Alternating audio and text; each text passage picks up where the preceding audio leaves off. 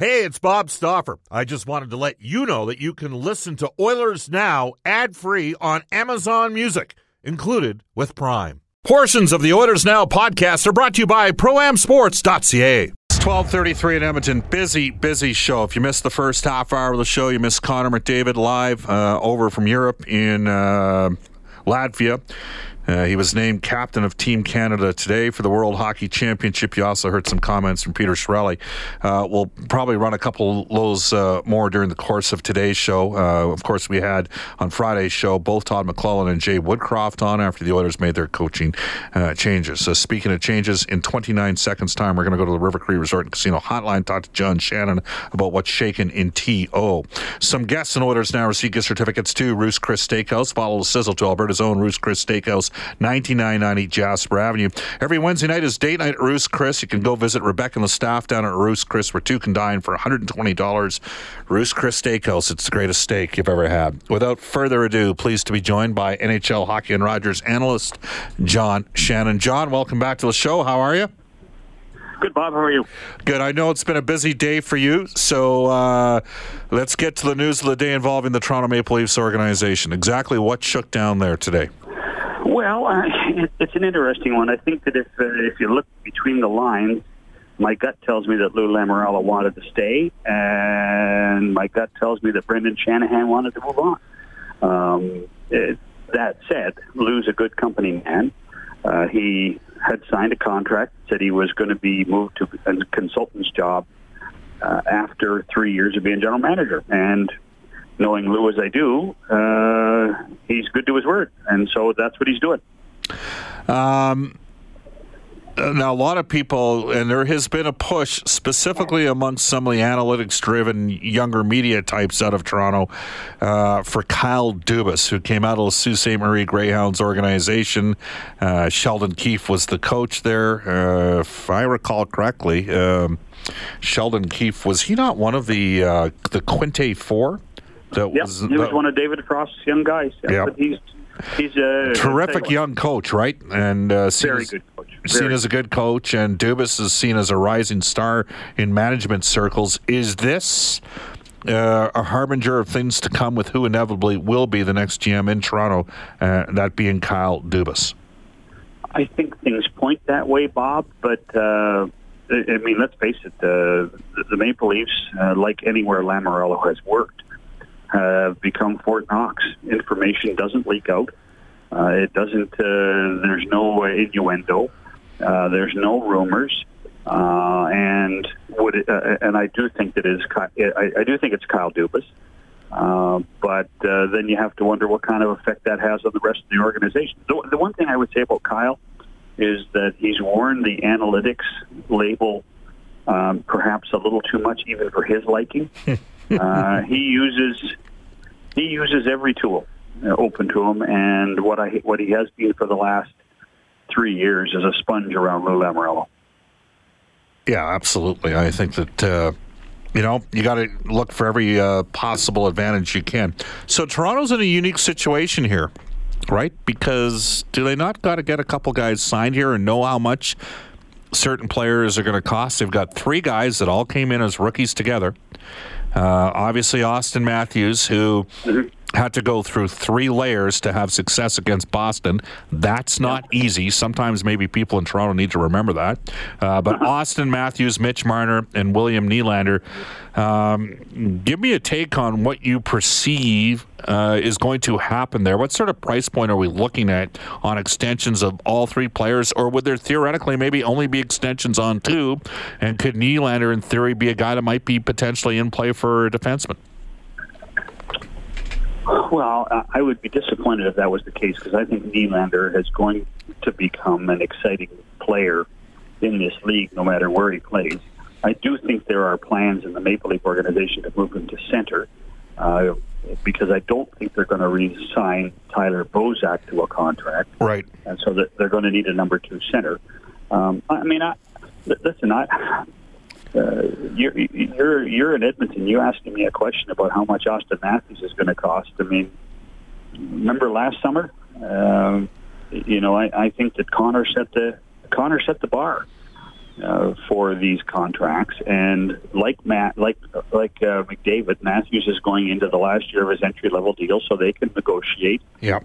uh, in July to get an extension, whether that's six, seven, or eight years, or a bridge deal. Now, I don't think it'll ever be a bridge deal. Right.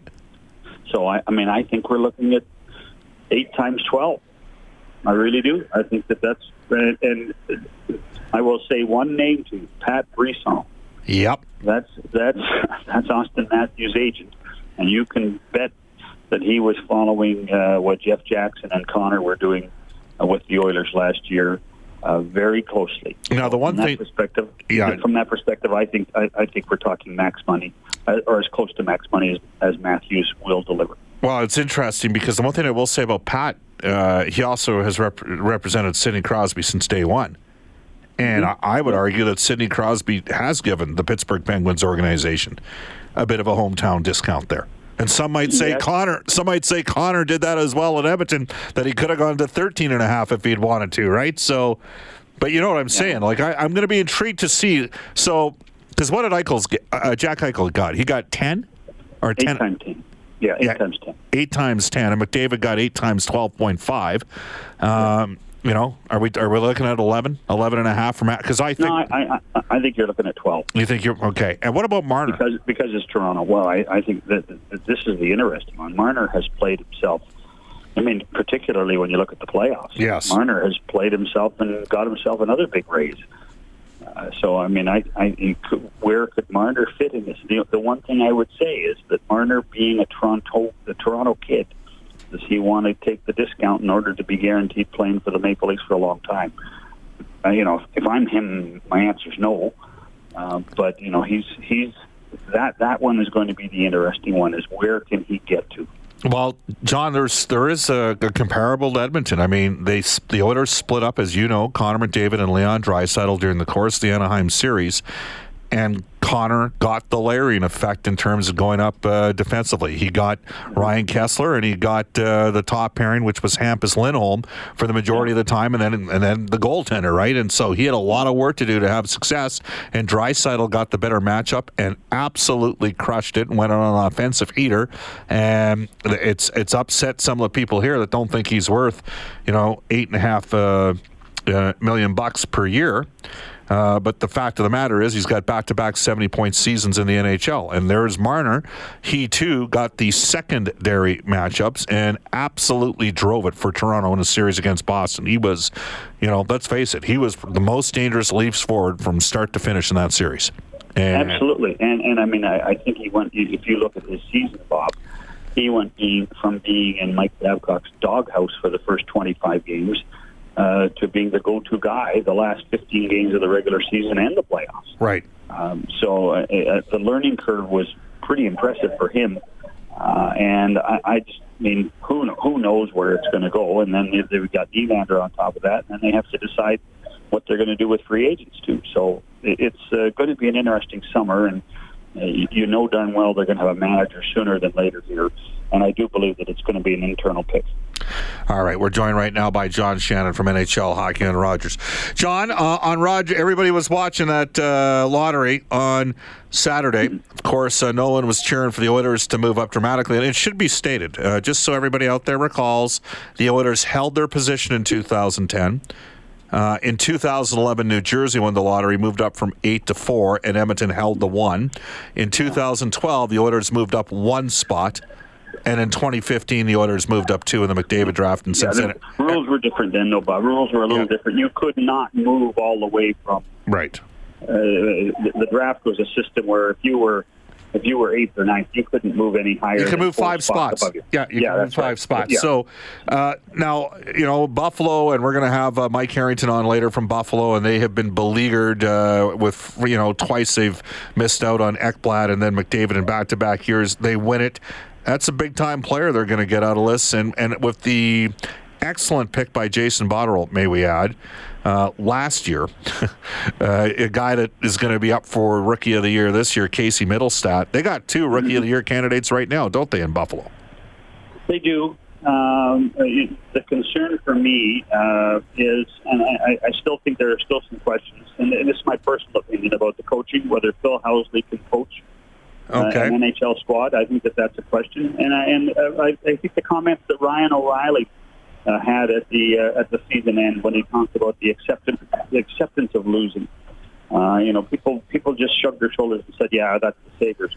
That's not a great environment for a young guy to come into. So I, I there's a ton of work to be done uh, off ice with this franchise.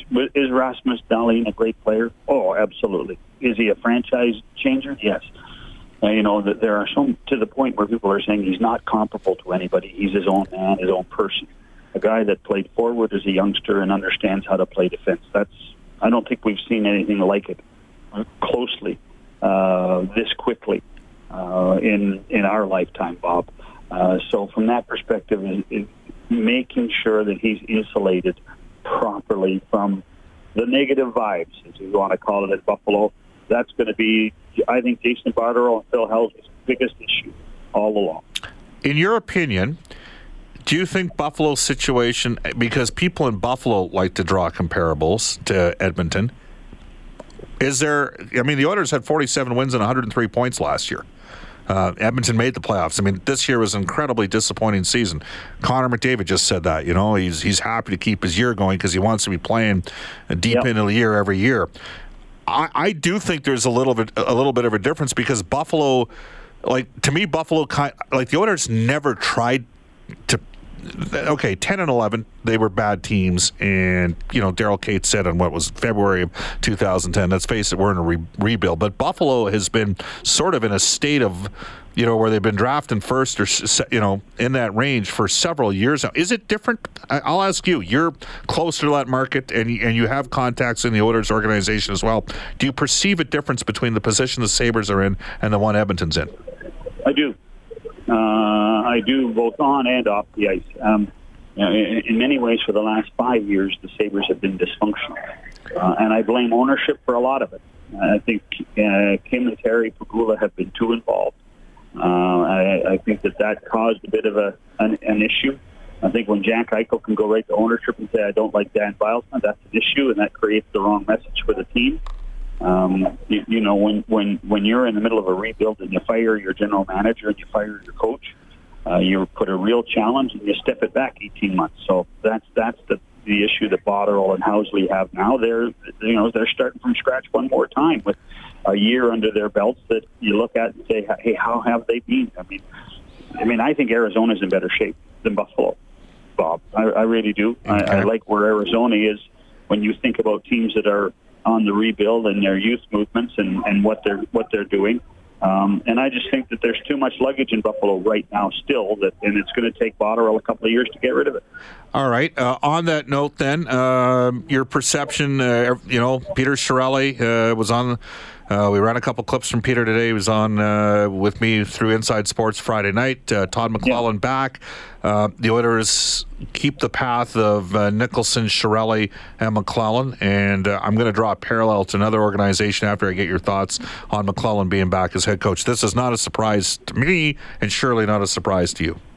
No, no, and it shouldn't be. I mean, I think Todd McLellan's got high pedigree as a head coach. Uh, what I would say is, and I think the next step, and, and we talked to Peter on Saturday as well um, on our show on Sportsnet, um, is that uh, you know hiring those assistants and getting the right assistants, so that there is uh, some level of dialogue and even conflict between the coaches hmm. uh, that that will allow the team to grow. Uh, you know, if, if, if there was the one criticism I would say of the coaching staff that existed was they were all on the same page all the time uh, and you don't necessarily get good ideas, and you don't. It's important to have pushback. It's important to have new ideas. It's important to be flexible. And I do think, by the way, I do think Todd learned that lesson in the second half of the season. It's important to be flexible, and uh, I, I think going forward, that I, I, I fully expect a, uh, uh, an organization and a coaching staff that will be looking forward, changing, changing the, uh, the plan uh, as as needed as the season goes on. Whereas I don't think they changed the plan very much until desperate times called for des- desperate measures last year. Out of St. John's, Newfoundland, we have this text from Dirty Mike and the boys. Kevin Cheveldayoff should win Executive of the Year. For signing Scheifele to the contract he did. I find that interesting because when Cheveldayoff officially was announced on September 7th that both Cheveldayoff and uh, Paul Maurice were getting contract extensions, not that they were retaining their positions, but that they were getting contract extensions, there was criticism in the Winnipeg marketplace. What a mm-hmm. difference eight months makes. Uh, yeah, but here's the thing. When you look at the Jets, the Jets you, you could see from a distance. You could see from Edmonton. You could see from Toronto. Yes, that they had talent, and and they, but they didn't have goaltending, nor did they have discipline, Bob. Right. Nor did they have discipline. They were taking too many stupid penalties.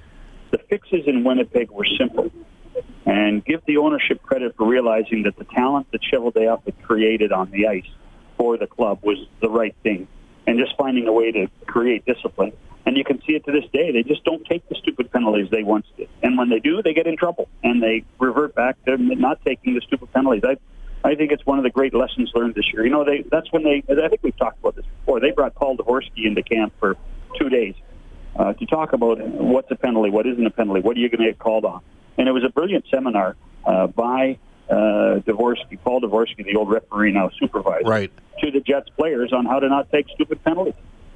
John, it, they, there was about four things that they had going on. Okay, number one, they couldn't get a stop when it mattered. Right. Yeah. Number yep. two, they had bad special teams. Okay, uh, and that was part of the issue with being an undisciplined hockey team. Right? right? So number th- number three, they had injuries on defense. Okay, because they only had Myers played under 15 games last year. Trouba missed time because he was a holdout. Yeah. Not situations. As long as uh, Kurt over uh, Hart. I almost said overcharge. Uh, Kurt Overhardt is. No, you, you, actually did say overcharge. Yes, I did. I just subtly slid that in there. uh, and it's going to be an issue there. But here, here's where I, there's another team I know that had some banged up D, that had bad special teams, and this year couldn't get a save. And the, the difference is, I'll, I'll, concede, Winnipeg is deeper at forward than Edmonton. The Oilers' top end, I mean, it's unmatched with the one guy. But the, I mean, uh-huh. Pretty good. But you, you, see where I'm going here. Like this is the thing. Right. I could see the now. Do the Oilers get 150? I could see Edmonton bouncing back and being a playoff team. And I think Winnipeg has shown us in this league how things can change. Yeah, I mean, I think not comparing on the ice, but what I would say is I think the patience that ownership showed, that senior management showed with Cheveldayoff and with Maurice is the same patience that's being shown to Chiarelli and to Todd. And a year from now, I think we might have a different discussion, but we might actually say, hey, listen, wasn't that the right thing to do? Uh, but uh, you and I both know uh, that uh, there are some people in the organization on the clock for this year. If it doesn't work out, then there'll be changes next Yes. All right. Great stuff, John. We appreciate your time. Uh, thanks again for joining us here on Oilers Now. We'll hook up next week. Yes, sir. You bet. From NHL Hockey on Rogers, that is John Shannon. Some guests on the show receive gift certificates to Ruth's Chris Steakhouse. Follow Sizzle again to Alberta's own Ruth's Chris Steakhouse, 9990 Jasper Avenue. It's the greatest steak you've ever had. We'll be back with more on Oilers now after this. When you want to fly your Oilers colors with fan gear or outfit your fan cave, there's only one place ProAmSports.ca. Jerseys, apparel, headwear, and memorabilia from your favorite players and teams. Whether it's the NHL, the CFL, the NFL, MLB, or more, Pro Am Sports are your fan cave specialists. And if it comes with a Pro Am Sports certificate of authenticity and hologram, you know it's 100% authentic, hand signed memorabilia. So no matter who you cheer for, Pro Am Sports has got your guy. Visit their Edmonton showroom on St. Albert Trail. Fill your fan cave at proamsports.ca. That's proamsports.ca. This is Oilers Now with Bob Stauffer on Oilers Radio, 630 CHED. You can text us on our Westlock Ford text line. If you're looking for a new vehicle, go see Paul Olson at Westlock Ford. Check out their great selection today at westlockford.com. Worth the drive to get your new ride. It's 1253 in Edmonton. Bob Stauffer with you in Oilers Now.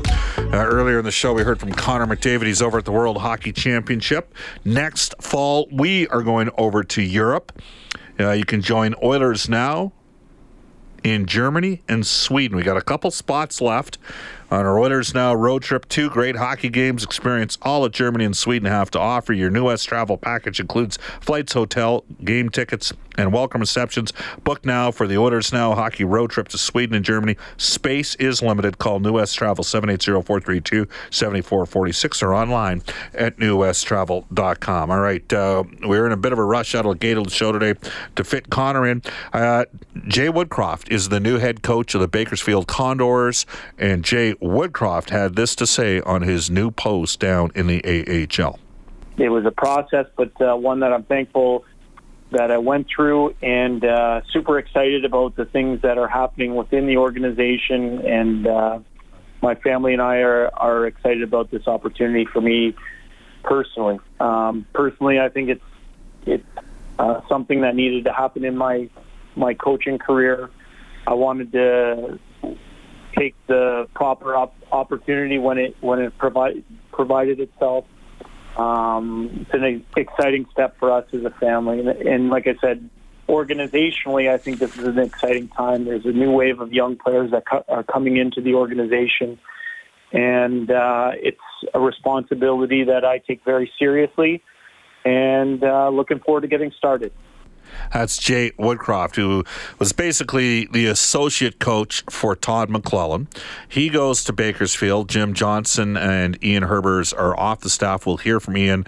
Uh, Peter Chiarelli saying in that interview basically a mutual decision as Ian was going to need a contract extension. Not convinced Ian was going to uh, be happy in the existing role that he was already in. And of course, he had a three year leave from the University of Alberta. So, what happens with the staff moving forward? I asked Peter Chiarelli on uh, working with Todd uh, to fill out uh, the staff and whether or not uh, they need a former head coach at the NHL level to work uh, with Todd McLellan on the new staff. Well, I think I think a different look will help, and it helps a lot of people, and will help Todd. Um, head coaching experience not, not not a requirement.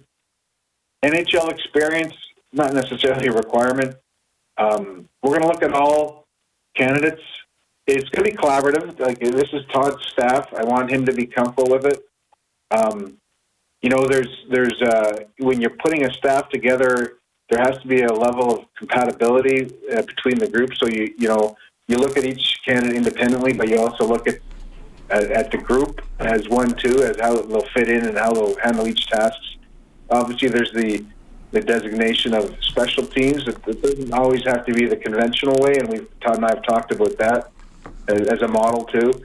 Um, there's some young candidates that are out there. There's some not so young candidates that are good candidates that don't have experience, and and you know you talked about Bruce Cassidy, and he was he was a little bit on the trash heap um, um, in his career, but he's he, very good hockey mind and and uh, and so I, I bring him up because we're not afraid to look at unconventional candidates, um, and you know it'll be uh, it'll be an interesting process. For those of you that don't know, when Peter Chiarelli was the general manager in Boston, uh, he hired uh, Bruce Cassidy to be his head coach in the AHL. Cassidy spent five seasons there. Uh, Chiarelli uh, basically lost a power struggle to Cam Neely. As uh, well as uh, Charlie Jacobs, uh, the owner's son, and became a free agent. And Claude Julien lasted about a year later, and then the Bruins uh, brought up Bruce Cassidy and probably didn't even know what they thought they had. But he's been pretty good ever since, and uh, certainly knew Boston's prospects, some of whom were drafted by the Chiarelli Keith Gretzky regime. They've really put the Bruins in good shape moving forward. Of course, their top line speaks. David Pastrnak, 25th overall pick in 2014, shows you can find players late in the draft. All right, it's 12:58 in Edmonton. Very quickly, a, a text here from 6:30, 6:30 uh, on our Westlock Ford text line. Bob, I was wondering if you would uh, comment on how close, this is out of uh, how close do you think Kailer Yamamoto and Tyler Benson are to the show? Um, unless Yamamoto absolutely crushes it, I think he starts the season next year in the American Hockey League. I don't think he finishes the season in the AHL. I think at some point Yamamoto will be up. Uh, Benson has missed basically two years worth of hockey. So I think he's going to need a full year. Uh, first of all, he hasn't had a lot of time to train in the off season. He needs to have a good training off season, and uh, I would expect him to be a guy maybe more likely for 2019-20 than 2018-2019. Off to a global news weather traffic update. We're going to get some perspective out of Buffalo, where they won the lottery on Saturday night. Mike Harrington from the Buffalo News, as well as Ian Herbers, now Alberta Golden Bears head coach, and Peter Anholt, the GM of the Lethbridge Hurricanes, coming up in hour number two of Oilers Now.